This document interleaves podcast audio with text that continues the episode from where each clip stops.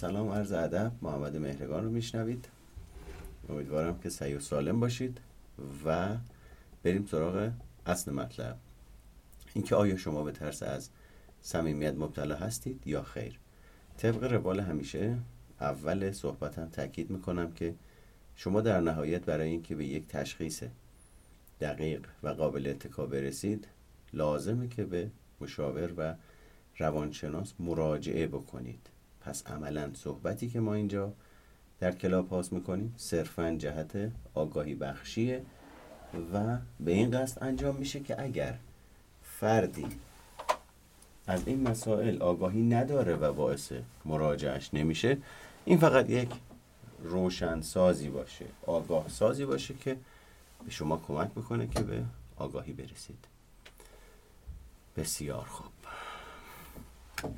خب ببینید ترس از صمیمیت وقتی صحبتش میشه. عملا موضوع عواطف و احساسات به وجود میاد.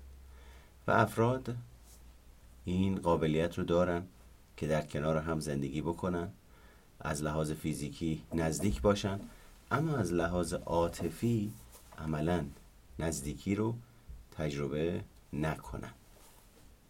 اجازه ایجاد صمیمیت عاطفی بروز هیجانات مختلف در رابطه. یا اصطلاحا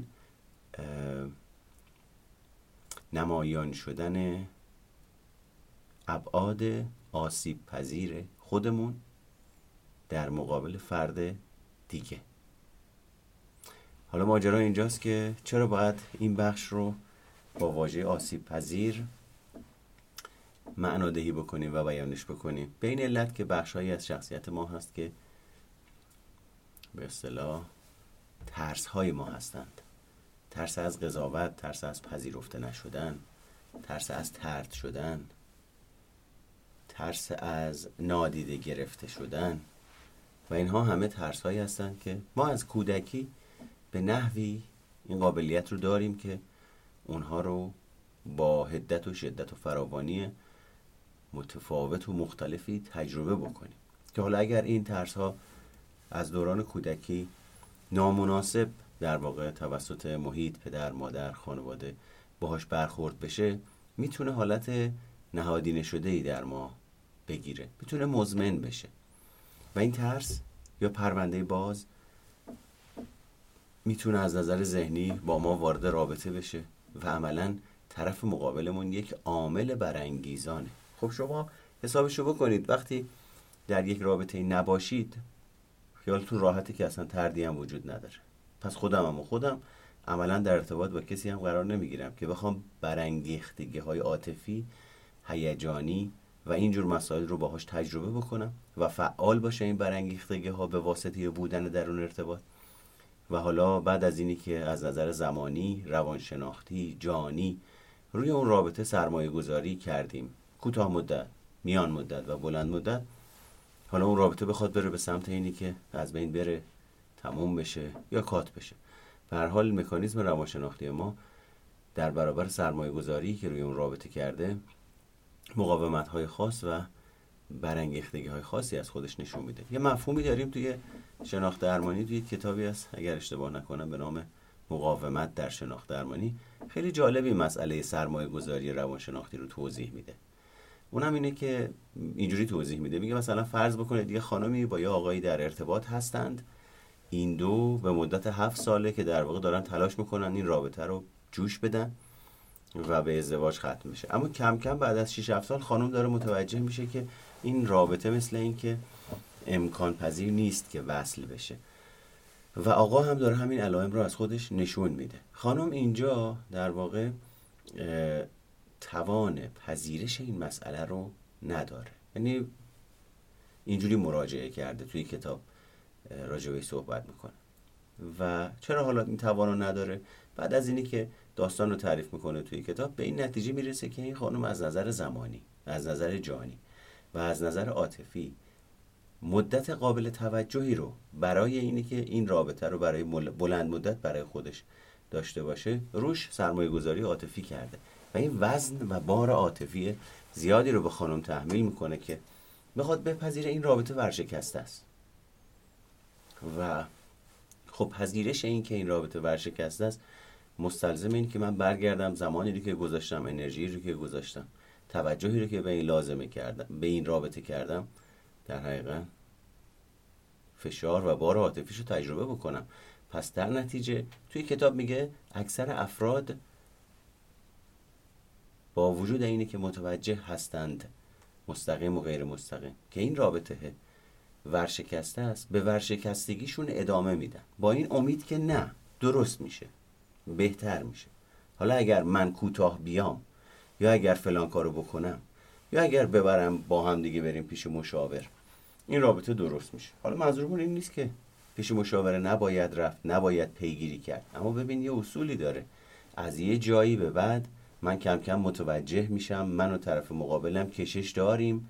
حالا از نظر جنسی از نظر عاطفی از نظر روانشناختی از نظر سبک زندگی ارزشامون با هم دیگه همخوانی داره. چه تفاوتهایی داریم چه مشابهت هایی داریم. کم کم ما متوجه میشیم که داستان چه خبره و داریم به کدوم سمت میریم توی اون رابطه. پس منظورمون اینه که در واقع زمانی که دیگه تقریبا یه چیزی روشن شده برای ما اون رو زیر فرش نفرستیم. اما خب معمولا اکثر افراد بنابر عوامل مختلف و عدم پذیرش ادامه میدن به اون رابطه ورشکسته. پس صحبت اینجاست که آدم ها می‌تونن از نظر فیزیکی کنار هم باشن. اما از نظر روانشناختی رابطه مسالمت آمیزی با همدیگه نداشته باشن. ببین ترس از صمیمیت که گاهی اوقات به اون اجتناب از صمیمیت یا استراب اجتناب هم گفته میشه به عنوان ترس از به اشتراک گذاشتن یک رابطه عاطفی مشخص میشه. افرادی که این ترس رو تجربه می‌کنن نکته مهمه. معمولا نمی‌خوان از صمیمیت اجتناب کنن و حتی ممکنه آرزوی نزدیک شدن رو داشته باشن. اما اغلب دیگران رو از خودشون دور می‌کنن یا حتی روابط رو خراب می‌کنن. خب عوامل مختلفی داره. می‌تونه به تجربیات دوران کودکی ریشه در اونجا داشته باشه یا سابقه سوء استفاده داشته باشه قفلت داشته باشه سابقه تعرض جنسی داشته باشه. و خب خود همین می‌تونه ترس از انواع صمیمیت رو با درجه های مختلف ایجاد بکنه.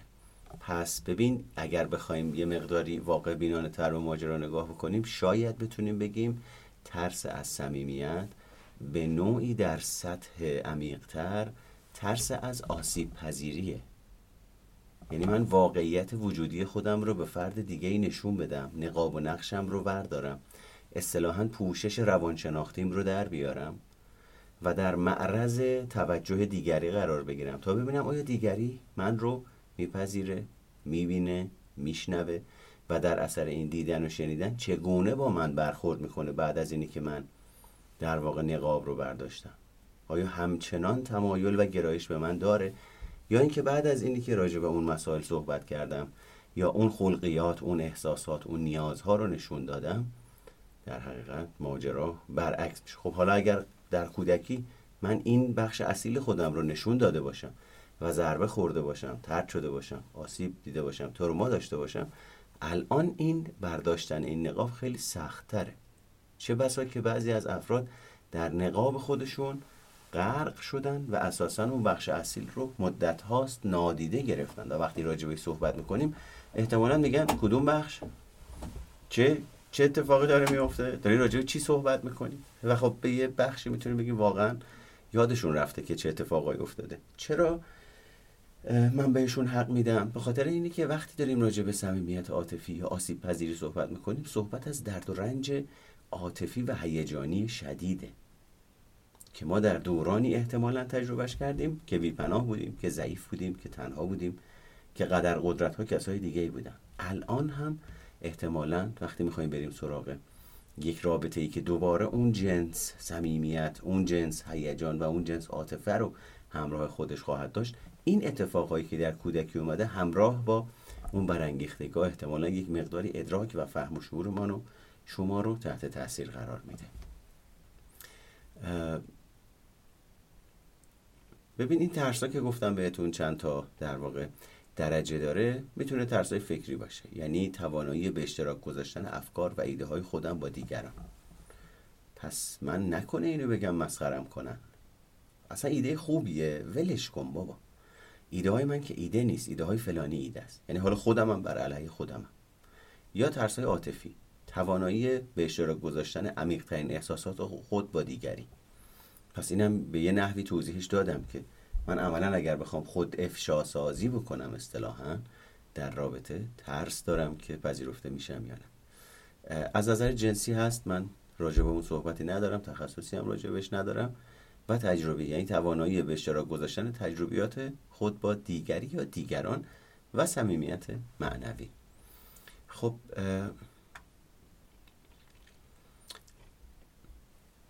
همجوری که گفتم به نوعی می‌تونیم بگیم بعد از تجربه صمیمیت تجربه آسیب پذیریه من وقتی نقاب رو میدارم تازه بخشایی از من دیده میشه. چه چیزی باعث ترس از صمیمیت میشه؟ ترس از رها شدن. ترس از غرق شدن ول شدن. ترس از دست دادن. ترس از تنها موندن. ترس از مواجه شدن با احساسات افسار گسیخته ای که حالا من موقعی که طرف مقابل بود تجربهشون نمی کردم اما الان که نیست این بیثباتی های هیجانی رو دارم تجربه می‌کنم و نمی‌دونم باید چی کار بکنم. مثل یه آدم معتادی که مواد بهش نمی‌رسه و عملا هم از نظر فیزیکی و ترشح دوپامین اندورفین و این هورمون های مغزی یک همچین اتفاقی میفته یعنی افراد موقع که با هم دیگه نزدیک هستن و یک رابطه عاطفی و چه بسا رابطه جنسی دارن در واقع هورمون های خاصی توی بدنشون ترشح میشه که یه بخشی از واکنش ما برای عدم تمایل به تموم شدن رابطه اینه که من قبلا به واسطه بودن یک آدمی این هورمون در من ترشح می‌شده آروم می‌شدم دوپامین داشتم یا های دیگه. ولی الان قرار اونو نداشته باشم و در سطح ناخودآگاه مقاومت برانگیز می‌تونه باشه. خب این ترس ها با هم دیگه متفاوتن. اما در واقع من و شما به رفتارهای خاصی تحت تاثیر این ترس ها دست می‌زنیم. خب خیلی از افراد ممکنه اجتناب کنن. دیدم توی text box راجع اجتناب هم سوال کرده بودین حالا فرصت شد اونم بهش می‌رسیم. اما مسئله اینه که چرا اجتناب می‌کنیم قبل از اینکه ویژگی ها رو ببینیم؟ به خاطر این اجتناب می‌کنیم که طرف مقابل یک عامل برانگیزان و فعال کننده است. همطور که من برای اون یک عامل برانگیزان و فعال کننده هستم.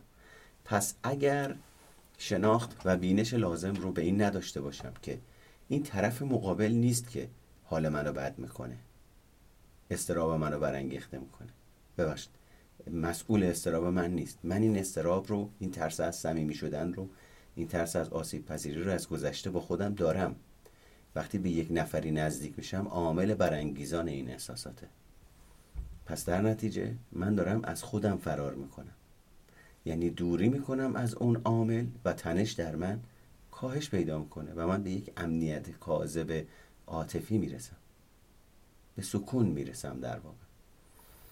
پس در نتیجه این یکی از دلایلیه که افراد اجتناب می‌کنند بعضی از افراد از ایجاد صمیمیت عاطفی. یا قرار گرفتن در رابطه یا اگر در رابطه قرار می‌گیرن صرفا از نظر فیزیکیه و خیلی عواطف درش جا نداره همدلی درش جا نداره. مثل رابطه فردی که ویژگی خودشیفتگی یا اختلال خودشیفتگی رو داره از همدلی برخوردار نیست و طرف مقابلش اصطلاحا باهاش راه میاد کنار میاد و مهرطلبانه اصطلاحا باهاش برخورد می‌کنه. این دوتا با هم دیگه در ظاهر تو رابطن اما عملا محتوای اون رابطه ساختارهای اون رابطه رو که نگاه می‌کنی می‌بینی اون چی که باید و لازمه بینشون رد و بدل بشه وجود نداره و نقشا در این رابطه کلیشه‌ایه. خب ترس از رها شدن گفتم غرق شدن گفتم این ماجرا می‌تونه منجر به اختلالات استرابی هم بشود. یعنی در واقع ترس از صمیمیت می‌تونه به عنوان بخشی از یک فوبی اجتماعی یا اختلال استراب اجتماعی رخ بده. و افرادی هم که از قضاوت ارزیابی یا ترد شدن توسط دیگران میترسن طبیعتا از ایجاد ارتباط چه به صورت شخصی چه به صورت صمیمی اجتناب می‌کنن. حالا ابعاد دیگه هم وجود داره. مثلا فوبیاهای خاص رو در نظر بگیرید مثل ترس از لمس شدن. و خب ممکنه بخشی از ترس از صمیمیت رو در واقع پوشش بده. حالا بعضی از افراد دیگه هم هستن که ممکنه متفاوت باشن. یعنی انقدر حساسیت نداشته باشن توی اجتماع برن رفت و آمد داشته باشن. اما رابطه های خاص رو در واقع محدود می‌کنن و واردش نمیشن و اجازه نمیدن که اون ترس ها تجربه بشه.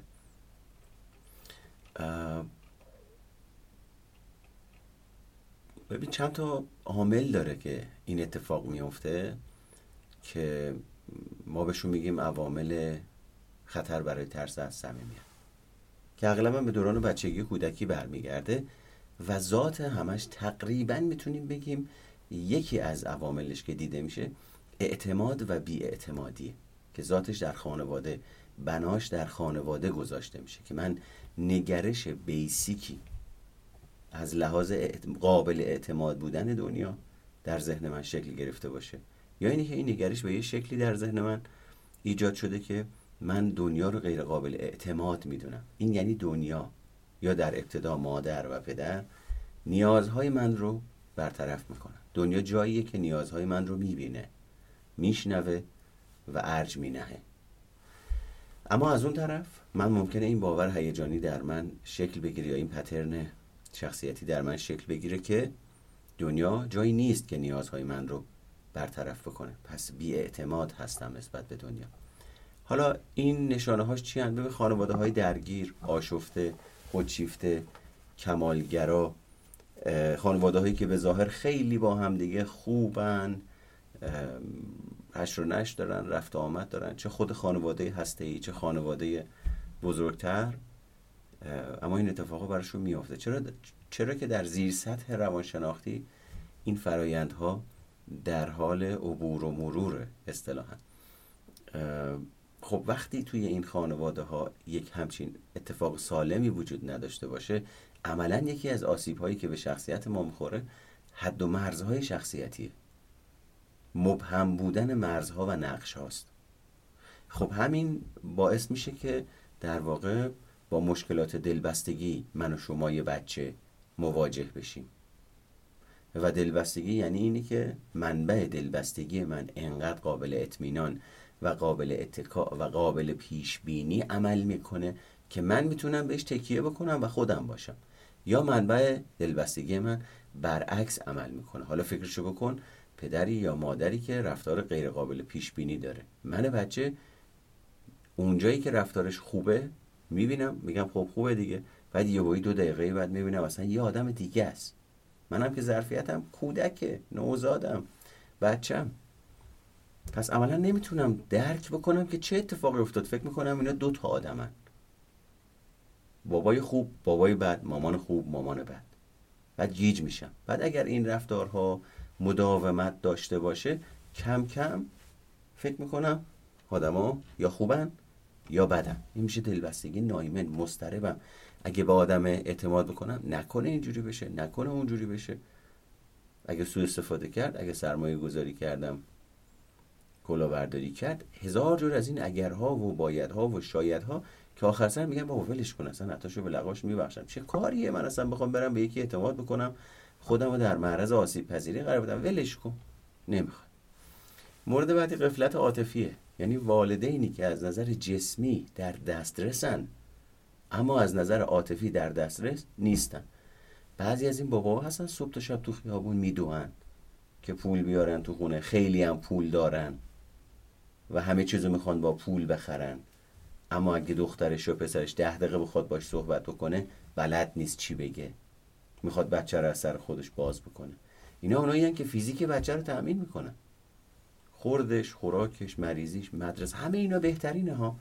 ولی موقع که میاد با من صحبت می‌کنه میگه بابام بابا نیست. دیکتاتوره. دستور دهنده است. همیشه نگاه از بالا به پایین داره. و من همیشه باید به این نگاه از بالا به پایینش که حکم یک سپره برخورد بکنم. که نگاه همسط نداره. که همیشه می‌خواد تحقیر کنه تخریب کنه.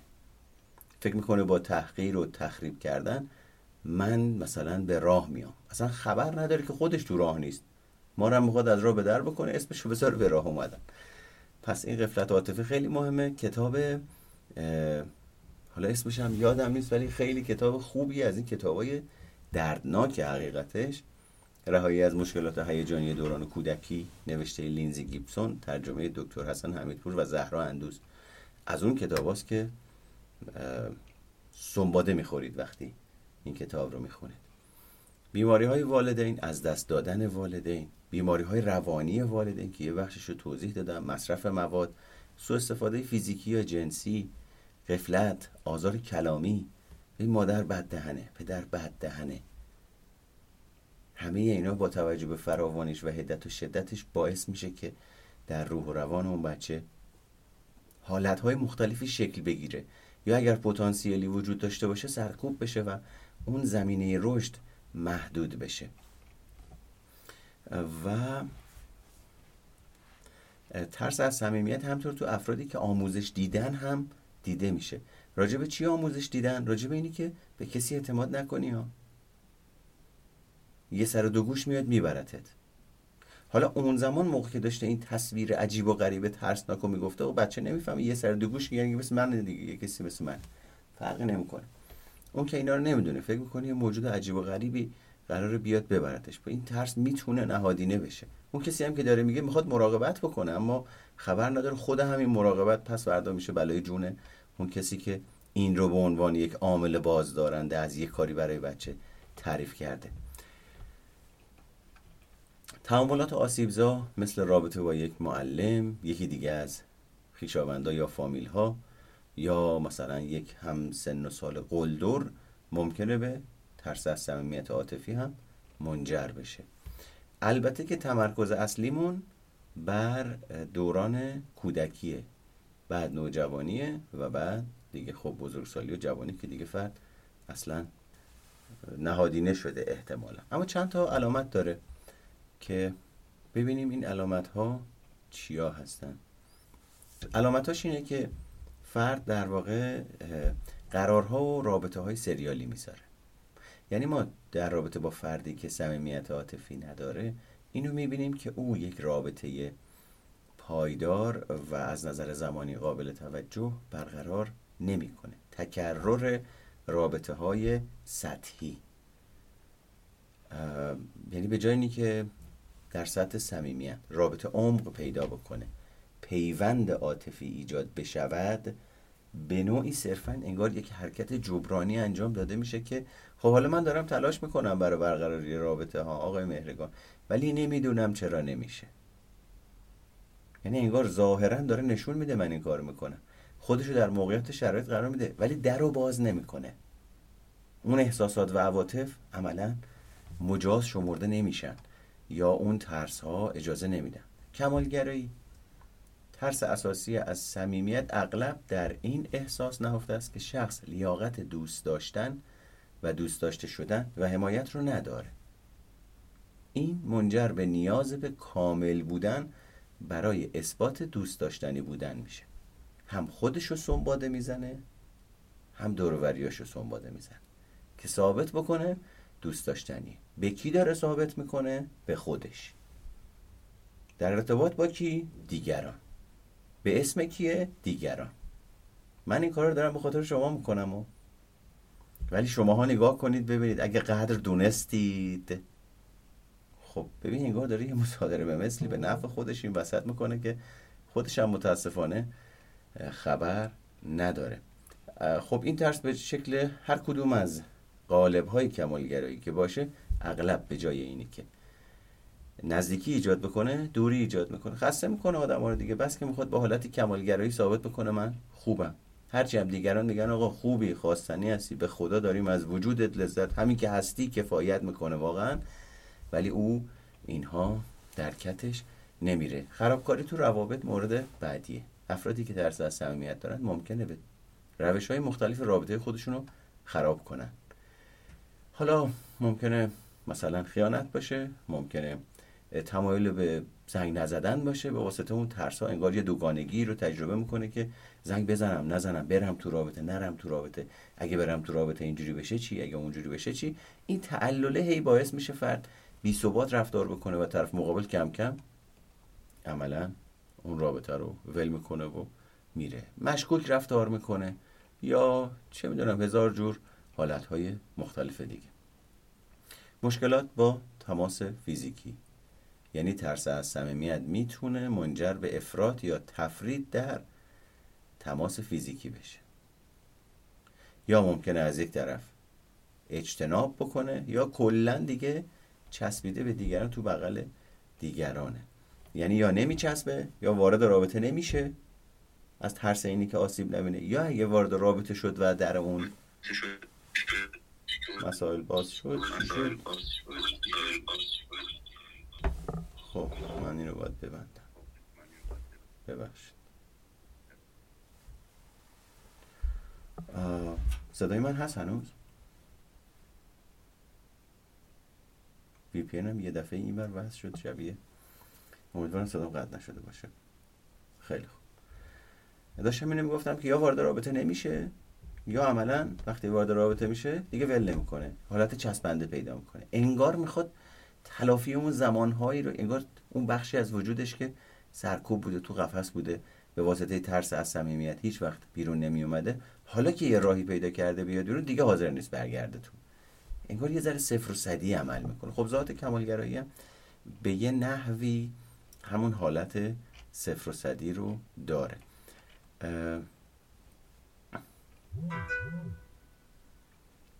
چطور بفهمیم مشکل صمیمیت داریم؟ به این علائمی که برای شما میگم توجه بکنید. ناتوانی در بیان نیازها و خواسته های خود از کسانی که توی زندگیتون هستن. ممکنه شما بگی من میرم پیش بابا میگم اینقدر پول بده پیش مامانم اونو بده اینو بده. این مهمه که شما قبلش آموزش ببینید یا دیده باشید که نیازها و خواسته ها چه هستند. از نظر روانشناختی. لزوما اینه که من همه چیز رو خلاصه بکنم به اینی که آیا درخواست می‌کنم یا نه اصلا معناش اینجوری نیست. یعنی من وقتی نیاز به دلبستگی ایمن در من شکل نگ... یعنی اجتنابی شکل گرفته یا استرابی شکل گرفته عملا امروز سمت اون چیزی که اون نیاز رو برطرف می‌کنه نمیرم. چون برام غیر قابل پیش بینیه شناختی ندارم نسبت بهش. پس اینجوری نیست که فقط صرفا در سطح یک کلام دو کلام که یه درخواستی می‌کنیم بخوایم معنادهی بکنیم به این ماجرا. قضیه پیچیده تر از این حرف هاست. ارتباط ضعیف یا اجتناب از موضوعات جدی در روابط خود. پس عملا انگار افرادی که ترس از صمیمیت عاطفی دارند به یه نحوی از اینکه در رابطهشون تعارض ایجاد بشه میترسن چرا؟ چون اگر من نگران اینم که نکنه منو دوست نداشته باشه بعد تنها بذاره خب عملا اگر آخرش قرار تنها بمونم پس بذار رضایتش رو افراطی جلب کنم. هرچی می‌خواد بگم چشم که خدایی نکرده نرسیم به جایی که وقتی منو نخواد. پس تلاش کنم تعارض ایجاد نشه ناراحت نشه. همه چیز خوب و پرفکت نگه دارم. خب تا کی میشه این کار کرد؟ مشکل داشتن در اعتماد کردن به طرف مقابلتون که حالا همسر یا پارتنرتونه در مورد مسائل یا تصمیمات مهم. خب واضحه دیگه عملا این ماجرا. مورد بعدی عدم تمایل به اشتراک گذاشتن آرزوها و رویاها و اهداف خودش. ببین توجه داشته باش. یه جایی هست که توی شبکه های اجتماعی میان میگن آقا آرزوها و اهداف و کارایی که داری می‌کنی نگو به کسی. که خب من تا حدی باهاش موافقم. این و اون ممکنه تناقض و تعارض ایجاد کنه. توجه داشته باش که اصلا منظورمون نیست که یه آدمی که صمیمیت عاطفی رو تجربه می‌کنه تو زندگیش جار می‌زنه که من چه رویایی دارم چه آرزویی دارم دارم چی کار می‌کنم. صمیمیت عاطفی نهایتا با یه نفر دو نفر تو زندگی تجربه میشه. یعنی یه دوست خیلی صمیمی که زیر و بم آدم رو دیده و همسر آدمه مثلا یا پارتنر آدمه یا اینا که توی دوران بزرگسالی هستن به غیر از اینا افراد خانواده اصلی هستن که دیگه به زیر و بم آدم می‌دونن. که وقتی آدم مستقل میشه عملا اونقدر در ارتباط با اونها هم نیست مثل گذشته. پس یک نفر یا دو نفر فردی که صمیمیت عاطفی رو تجربه نمی‌کنه یا سختشه با همون یک نفر و دو نفر هم نمی‌تونه این رابطه رو داشته باشه. این نکته مهمیه که باید بهش توجه بکنید. خب خرابکاری عمدی که یه اشاره بهش کردم حالا این می‌تونه خداگاه و ناخداگاه باشه که مانع از ایجاد صمیمیت عاطفی بشه و خودداری از خود انگختگی یا ماجراجویی در اتاق خواب که قبلا گفتم. من در این زمینه تخصصی ندارم که بخوام راجبش صحبت بکنم. ببین درمان ترس از صمیمیت چجوریه؟ معمولا این ترس از صمیمیت یک سر کوه یخه که باید بررسی بشه جنسش مشخص بشه خواستگاهش مشخص بشه چون عوامل مختلفی تأثیر گذارن روش مثل ترتیب تولد سن سلامت روان پدر و مادر جنسیت بچه ها اینی که مادر به یه بچه چجوری توجه کرده به یکی دیگه چجوری توجه نکرده. تعداد بچه ها مثلا بچه هایی که چهارم پنجمن عملا اون توجهی رو که بچه اول به واسطه نو بودن و تازه بودنش جلب می‌کنه قاعدتا دیگه چهارم و پنجم توجه جلب نمی‌کنن. پس اینا همش رو شخصیت فرد تاثیر خواهد گذاشت. پس برای کنترل درمان ترس از صمیمیت اغلب به یک راهنمایی حرفه‌ای نیازمندیم. یعنی تو رابطه این مسائل ایجاد شده و من و شما باید در بطن یک رابطه ایمن دوباره اون الگوها رو بررسی بکنیم. این صرفا کتاب خوندن نیست. من می‌تونم یک آدم با دلبستگی استرابی اجتنابی یا اصطلاحا ناایمن باشم که سالهاست دارم کتاب می‌خونم و مثل بلبل می‌تونم راجع به مفهومی که در اون کتاب هست صحبت بکنم اما همچنان اون دلبستگی ناایمن بر من مسلط باشه. پس حواستون باشه روی این تله توی این تله ذهنی نیفتید که خب من که دارم کتاب می‌خونم پس اصلا اینجوری نیست ماجرا. خب مسائلی که مهمه باید درمانگر خودتون رو با دقت انتخاب بکنید. یه موضوعی که هست می‌تونید برید در واقع ببینید سابقه درمانگرتون چیه تجربهش چقدره چه روی کرده کار می‌کنه برنامهش چیه؟ با توجه به اینی که از شما موضوع شنیده و ببینید که آیا با شخصیت درمانگر درمانگرتون ارتباط می‌گیرید. احساس امنیت رو می‌تونید تجربه بکنید یا نه اینا هم می‌تونن. به شما کمک بکنن اون وقتی که درمانگر می‌تونه بهتون کمک بکنه که تقریبا با رویدادهایی که اجازه می‌دید به ذهنتون بیاد که مربوط به گذشته است یا حاله یه مقداری مجدد بازبینیش بکنید احساسات و هیجانات و اون فرایندهای درونش رو مجدد تجربه بکنید و از اون سربسته بودن و بکارت در بیاد. یا اون تروما باز بشه پروندهش بسته بشه. خیلی از افرادی که ترس از صمیمیت دارن اتفاقی که براشون میفته اینه که احتمالا درگیر مسائل افسردگی می‌تونن بشن درگیر مصرف مواد می‌تونن بشن. خود مصرف مواد می‌تونه آمادگی فرد رو برای استراب و اختلالات استرابی که همراه خودش داره بالاتر ببره تحریک بکنه و به خاطر اینه که این باید به صورت حرفه‌ای بهش رسیدگی بشه و مهمه. ببین چه با یه درمانگر مشورت بکنید. چه با یه درمانگر مشورت نکنید یه سری کارها وجود داره که می‌تونید انجام بدید. تا شاید بتونید یه مقداری به ترس از صمیمیتتون غلبه کنید. و مسئله اینه اینا کارهایی هستن که فقط خود شما می‌تونید انجامشون بدید. و خودتون باید آماده به چالش کشیدن خودتون باشید. که در واقع کمال مطلوب اینه که مراجعه بکنید با فرد درمانگر اما یک عدم قطعیت رو یاد بگیرید بپذیرید. افرادی که از نظر سلامت روانی کیفیت مطلوبی رو دارن توان یکی از ویژگی هاشون توانایی تحمل بلا تکلیفیه. اینه که دنیا جایی که توش قطعیتی وجود نداره و من باید در این بی قطعیتی و بلا تکلیفی ساختاری زیست بکنم. کسی که این بلا تکلیفی رو تحمل نمی‌کنه یا خیلی اجتناب می‌کنه یا کنترلگر میشه افراطی همه چیز رو می‌خواد قابل پیش بینی بکنه که ذهنش ساکت بشه. اما اینا مقطعیه و منجر میشه به رفتارهای اعتیاد گونه و این اعتیاد لزوما منظورم مصرف نیست. رفتارهای تکرار شونده وسواس گونه منظورم و باید یاد بگیریم که در این دنیا هیچ قطعیتی وجود نداره و هیچ تضمینی هم وجود نداره. اساس تجربه زیست است که شاید بتونه به ما کمک بکنه. یه رابطه یه مقداری قابل اتکا هست یا نه. ولی ما دیدیم نمونه هایی رو و می‌بینیم نمونه هایی رو که روابطی که قابل اتکا پیش رفتن ایمن پیش رفتن حتی سالم بودن امروز یه اتفاقی در رابطهشون افتاده که خیلی هم ربطی به گذشته نداشته. همین اتفاق امروز تاثیر گذاشته روی رابطه و اون رابطه تبدیل شده به یا حرکت کرده به سمت یک رابطه نایمن و در نهایت مثلا اون افراد جدا شدن. پس باید توجه داشته باشیم که تقریبا هیچ تضمینی در دنیا وجود نداره. تضمین رو ما انسان ها ساختیم. ساختار کارکرد طبیعت تضمینی درش وجود نداره.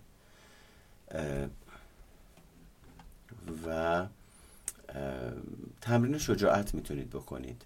من همیشه راجع به اینجا میترسم وقتی می‌رسم به اینجا صحبت بکنم چون بعضی از افراد که اون تفکر غالب ذهنیشون حالتی سیاسفید داره یا صفر و صده وقتی متوجه میشن می‌تونن تمرین شجاعت بکنن میرن به جایی که تمرین شجاعت بکنن پرخاشگری می‌کنن رفتارهای تکانه ای انجام میدن در جهت جبران افراطی انفعالی که به خرج می‌دادن. یا اگر خیلی پرخاشگر بودن یه دفعه منفعل میشن خیلی یعنی همین صفر و صده باز دوباره میاد این وسط کار می‌کنه و اینا میشه رفتارهای تکانه ای که دوروریار میترسونه. پس ببین تمرین شجاعت هم حتما باید با یک آدمی که این تمرین رو انجام داده و یه تجربه توش داره جلو برده بشه که روی تیف فرد بتونه پیداش بکنه که کجا جرأت ورزیه کجا پرخاشگریه و کجا انفعاله. تا یواش یواش این تیف رو از نظر روانشناختی بشناسه درکش بکنه. و از شر الگوهای تکرار شونده صفر و صدی تا حدی مطلوب خلاص بشه. بعد خودش تنهایی دست به تصمیم گیری ها برای شجاعت ورزی بزنه. یه چیز دیگه که می‌تونید انجام بدید اینه که با خودتون همدردی کنید. یعنی به خودتون یک مقداری حق بدید برای ترس از صمیمیت. اگر جز افرادی هستین که صمیمیت عاطفی رو تجربه نکردید یا آسیب خوردید حق دارید که بترسید. اتفاق ناخوشایندی بوده. اعتماد کردید از اعتمادتون. سوء استفاده شده. تنها بودید. ضعیف بودید. بچه بودید. نمی‌دونستید. همه اینها باید طوری پردازش بشه و ارزیابی بشه که من و شما یک مقداری به خودمون حق بدیم. و این حق دادن به این معنی نیست که نسبت بهش بی تفاوت باشیم. آقای مهرگان دیگه شده دیگه. من الان اینم. اگه منو می‌خواد همین جوری بخواد. ببین این اصلا حق دادن نیست این انفعاله. اینی که من دیگه مورد ظلم شرایط واقع شدم و دیگه هیچ کاری از دستم بر نمیاد. پس اگه می‌خواد منو باید همینجوری زخم و زیلی منو بخواد. خب الان برای چی باید زخم و زیلی تو رو بخواد؟ تو دنبال یک تیمارگر میگردی الان. دنبال رابطه نیستی دیگه. پس این خیلی مهمه که فرق بین ابراز همدردی یا نگاه واقع بینانه نسبت به خود؟ باز دوباره ببین صحبت تیفه که من این تیف رو بلد باشم. یعنی شما باید یاد بگیرید با خودتون راحت باشید. اگه یه یاد گرفته غم غیر مجازه بروز دادنش توی زندگیش عملا از موقعیت هایی که غم رو در او برانگیخته می‌کنه فراریه یا مجبور خودش رو ادراک می‌کنه. پس با اون احساس غمه راحت نیست. اون احساس غمه راحت نمیاد بالا پردازش بشه تجربه بشه لمس بشه خلق و خو و ادراک آدمه رو تحت تاثیر قرار بده. مثل یک سیستم پویا هر آنچه که برانگیختگی داره پردازش بکنه و حالتهای مختلف رو به شکلی روان و مناسب با موقعیت تجربه بکنه. پس این ابراز همدردی بسیار مهمه که یادش بگیریم. و در واقع اگر واقعا ارزش خودتون رو به عنوان یک شخص می‌دونید و میپذیریدش پس احتمالا باید بدونید و اینو درک کرده باشید که ترد شدن یا تنها موندن اون قدرها هم که به نظر می‌رسه ترسناک و خورد کننده نیست. اما زمانی که ما تحت تاثیر این ترس از صمیمیت عاطفی زیست می‌کنیم عملا تصورات اگزجره و بزرگ نمایی شده و تعمیم یافته ای رو توی ذهنمون درک می‌کنیم که همین باعث میشه که رفتارهای عجیب و غریبی از خودمون نشون بدیم ناپخته ای از خودمون نشون بدیم یا نامناسب با موقعیت. تمرین شفقت به خود می‌تونه به شما کمک بکنه. در انتشارات ارجمند چند کتاب دیدم که در رابطه با شفقت ورزیه بد نیست بگیرید بخونید مفهوم شفقت ورزی رو به روز رسانی بکنید. بعد نیست یه نگاهی به گذشته خودتون بندازید. خیلی از افراد هستن دیگه گذشته دیگه گذشته. من اصلا دیگه دلمم نمی‌خواد یک ثانیه هم به اون فکر کنم. مثلا میاد تو اتاق مشاوره بعد خب بسته به روی کردی که من کار می‌کنم لزوما همیشه بر نمیگردم. گذشته نگری بکنم یا بکاوم گذشته رو مثلا یکی دو جلسه میاد بعد یه نفس راحتی می‌کشه میگه آقای مرگان چقدر خوبه که شما سراغ تجربه های گذشته نمیرین. میگن چطور مگه؟ چه اتفاقی؟ چی شده مگه؟ میگه انقدر اتفاقای ناخوشایند برام افتاده که اصلا دیگه دلم نمی‌خواد دوباره اون حال احوال تجربه کنم. من خود آدمه انگار داره فرار می‌کنه از اون احساسات و هیجاناتی که همراه با خاطرات و اتفاقایی که در گذشته با خودش میاره بالا دوری بکنه. خب عملا داره پیام میده که چیزی هست که من دوست ندارم از گذشتن بپذیرمش. برانگیختگی در وجود من است که سرکوبش می‌کنم. نادیدش می‌گیرم. پس این مهمه که به گذشته خودتون نگاه بکنید. اما مهمه که با یک نفر دیگه به گذشته خودتون نگاه بکنید. چون ما وقتی داریم راجع به نگاه شما صحبت می‌کنیم ممکنه نگاه شما حالتی سرزنش بار داشته باشه نسبت به گذشته. ممکنه افسرده وار باشه نسبت به گذشته. ممکنه تحقیر گرایانه باشه نسبت به گذشته. ممکنه سرشار از خشم باشه که چرا این اتفاق افتاد و کسی نباشه جواب این چراها رو به شما بده. و شما هی به گذشته نگاه می‌کنی هی دور خودت میچرخه هی پرونده باز میمونه. پس این نگاه کردن به گذشته خود یک اصولی داره یک روندی داره که به تنهایی ممکن نیست. من و شما هم نداریم. منم که می‌خوام برم گذشتم و نگاه بکنم میرم با یک آدمی صحبت می‌کنم میرم با مشاورم صحبت می‌کنم میرم با استاد راهنمام یه مسئله رو مطرح می‌کنم. به تنهایی نمیرم سراغش چون اصلا امکان پذیر نیست تا اونجایی که من متوجه شدم. با گفتگوهای درونی خودتون هماهنگ بشید. خیلی از این گفتگوهای درونی ما تحت تاثیر آموزش در خانواده حالتی فاجعه بار به خودش گرفته سرزنش بار به خودش گرفته. ارزیابی های سختگیرانه در واقع می‌کنیم با این مکالمات از خودمون که ریشه در محیط داره. پس مهمه که این گفتگوی درونی رو که می‌تونه عامل از بین برنده صلح درونی باشه خب مثلا روش های سرزنش گرایان است تحقیر گرایان است تنبیه کننده است. خود تحقیر کنندگی ناخودآگاه و اتومات شده ذهنیه. خب اینا رو اگر اصلاح بکنید به هر حال یه بخشی از چرخه های معیوب و الگوهای ذهنی ناکارآمده تکرار شونده می‌تونه تغییراتی در خودش ایجاد بکنه. مسئله بعدی اینه که به خودتون زمان بدید. وقتی یک اتفاقی از نظر روانشناختی برای من و شما امروز توی زندگیمون وجود داره توی ساده ترین حالت اندازه سن فیزیکیمون طول کشیده. یعنی اگر من متوجه میشم الگوی شایع رفتاری من در اجتماع انفعاله پرهیزه ترسه و اولین پاسخی که به محیط میدم ترسه سی سال طول کشیده تا این در من نهادینه بشه اینکه انتظار داشته باشم چهار جلسه برم مشاوره و انتظار داشته باشم مشاور مسئله منو حل بکنه عملا دوباره نگاه غیر واقع بینانه ایه. مسئله اصلی اینه که شما قراره بشینی پشت فرمونه زندگی. من مشاور بشینم کنارت. یه جاهایی که داری کج میری راست میری کمکت کنم. اما بعضی از افراد میان تو اتاق مشاوره. انتظارشون اینه که شما قراره برای من یه کاری انجام بدی. مگه شما درس روانشناختی؟ نخوندی. خب نه اینجوری نیست. من و شما قراره به شما کمک بکنیم. پس من مسئولیت این که بخوام به شما کمکی بکنم رو صرفا پذیرا نخواهم بود و به نظرم هیچ مشاور و روانشناس حرفه‌ای دیگه ای هم همچین مسئولیتی رو نمیپذیره. که البته سطح مسئولیت پذیری یا فعال بودن مشاور و روانشناس در هر روی کردی می‌تونه متفاوت باشه. اما اینو توجه داشته باشید که فرد عامل شمایید شما اومدید تغییر بکنید. شما اومدید خودتون رو به چالش بکشید. پس عملا من کار خاصی نباید انجام بدم. من باید بشنومتون بررسی بکنم ارزیابی بکنم انعکاس بدم آینه باشم تا شما بتونید در ارتباط با من به یک تعریف مجدد از خودتون برسید تا در ارتباط با من باگ ها و خطاهای خودتون رو بشناسید که به تنهایی قادر بهش نیستید. پس خواهشان از مشاور و درمانگرتون توقع جادوگری و غیبگویی نداشته باشین به خودتون زمان بدید زمان برده تا شکل بگیره. حتما زمان می‌بره تا بخواد این الگوهای خود تداوم بخش تکرار شونده ناخداگاه تغییر بکنه.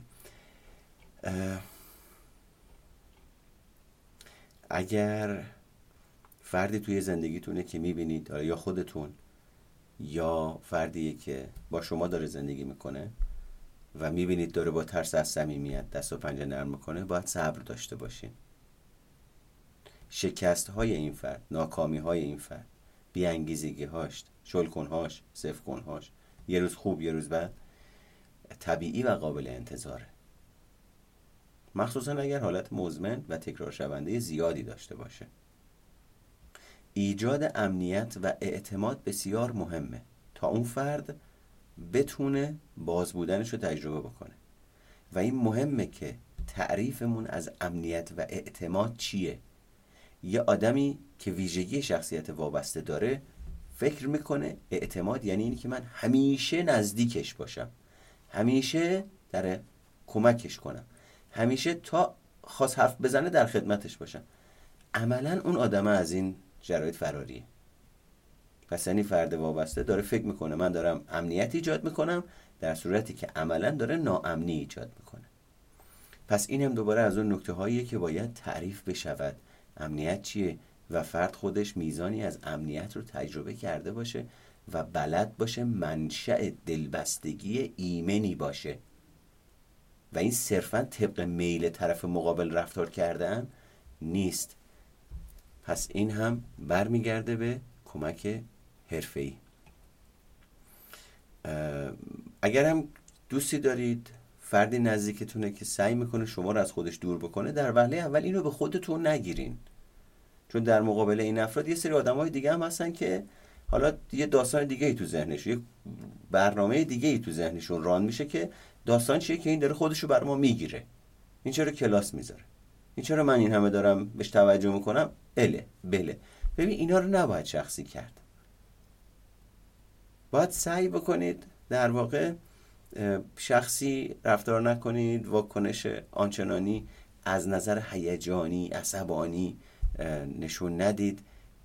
در واقع بدونید که او میترسه و از اینکه به شما وابسته بشه میترسه. شما نوعی. پس ترد می‌کنه که این نرسه به جایی که بخواد. ترد بشود. انگار تو ذهنش شکل گرفته که این رابطه که قراره تموم بشه. پس اگه من نزدیک بشم تو این رابطه حالا که قراره تموم بشه قرار آخرش تومون پس بدم. پس چرا اصلا نزدیک بشم؟ ببین نگاه غیر واقع بینانه است. چجوری تو تونستی دو ماه آینده رو ببینی که این رابطه قرار تموم بشه؟ پس انگار خودت ناخود آگاه داری برنامه رو جوری میچینی که دو ماه سه ماه دیگه این رابطه تموم بشه چون تمام تمرکزت روی تموم شدن رابطه است. کی و چه زمانی؟ زمانی که شروع رابطه است. ببین چقدر اینجا تعارض وجود داره چقدر ناهمخوانی وجود داره. مهمه این که در واقع چه اتفاقی میفته خب اینم از این. امیدوارم که به شما آها یه دونه نکته دیگه هم مونده بود اینه که به اهداف خودتون نگاه بکنید. یعنی واقعا توی زندگی چی می‌خواین؟ آیا واقعا یک رابطه طولانی مدت ایمن می‌خواین؟ خب حالا ایمن صد درصد که می‌تونیم بگیم نداریم ولی رابطه ای که وزن ایمنی بودنش قابل اتکا باشه.